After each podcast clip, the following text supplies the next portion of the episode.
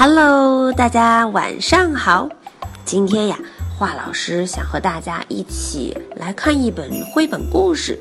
这个绘本故事的名称叫做《Does a kangaroo have a mother too》？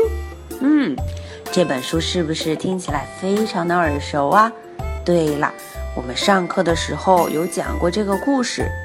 那么袋鼠到底有没有妈妈呢？Mother 意思就是妈妈。好，我们一起再来重温一下这个故事吧。Does a kangaroo have a mother too?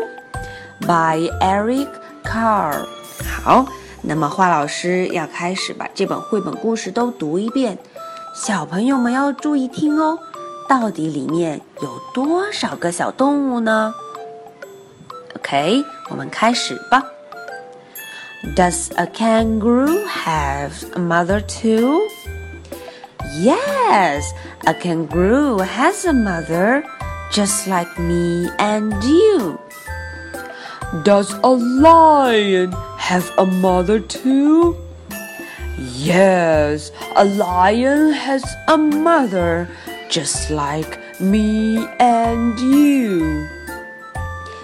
Does a giraffe have a mother too? Yes, a giraffe has a mother just like me and you. Does a penguin have a mother too? Yes, a penguin has a mother just like me and you.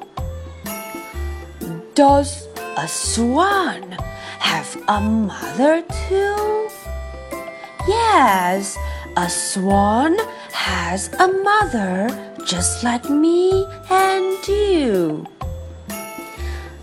Does a fox have a mother too? Yes, a fox has a mother just like me and you. Does a dolphin have a mother too? Yes, a dolphin has a mother just like me and you. Does a sheep have a mother too? Yes, a sheep has a mother just like me and you.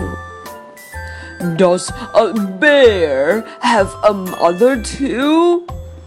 Yes, a bear has a mother just like me and you. Does an elephant have a mother too? Yes, an elephant has a mother just like me and you. A monkey have a mother too?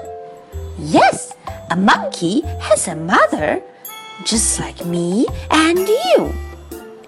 And do animal mothers love their babies? Yes, yes, of course they do. Animal mothers love their babies just as yours loves you.